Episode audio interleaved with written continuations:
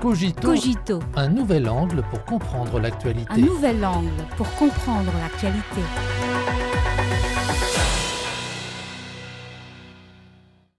Bienvenue à Cogito.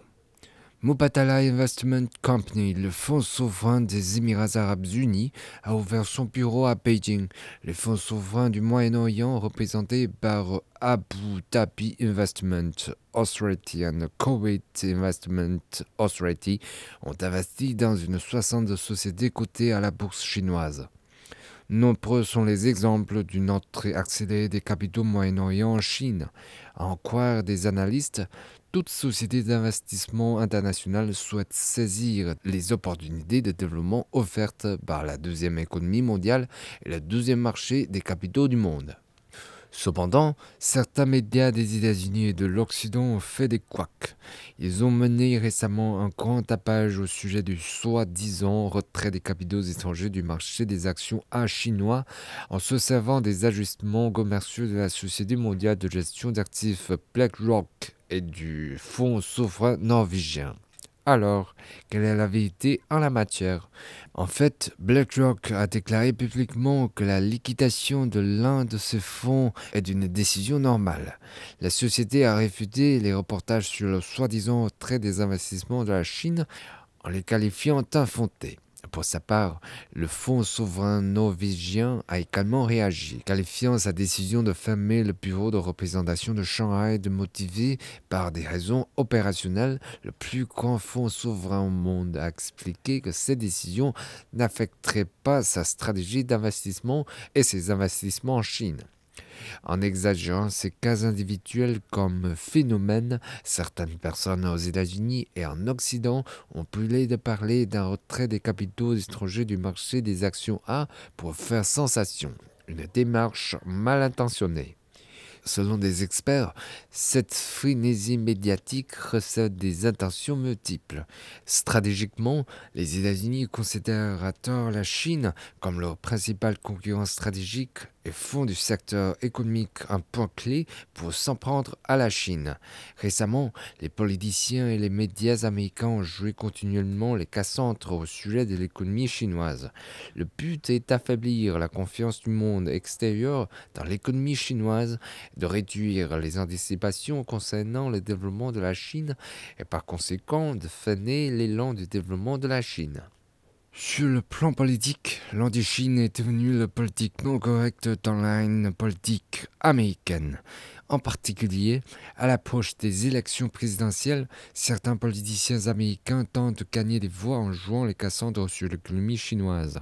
Du point de vue des calculs économiques, il n'est pas exclu que ces personnes cherchent à bêcher en eau trouble pour en tirer des bénéfices.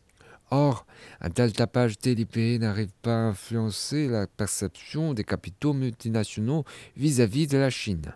Outre l'entrée accélérée des capitaux du Moyen-Orient en Chine, l'américain JP Morgan Chase et l'Australien ANZ ont récemment revu à la hausse leurs prévisions de croissance économique de la Chine.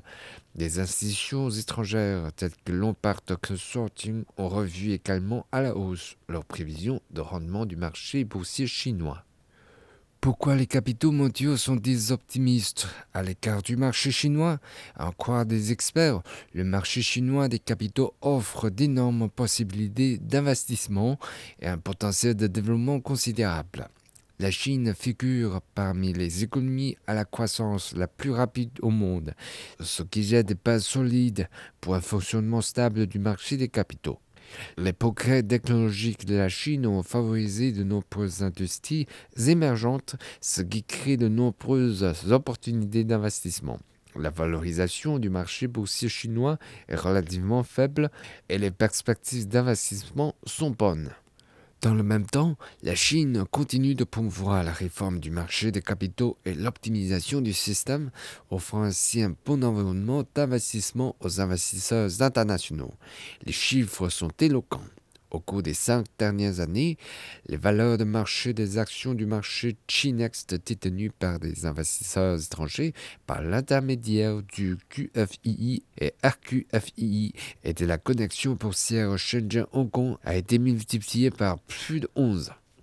En outre, l'étendue du marché des capitaux chinois et la diversité des options d'investissement ne peuvent être ignorées.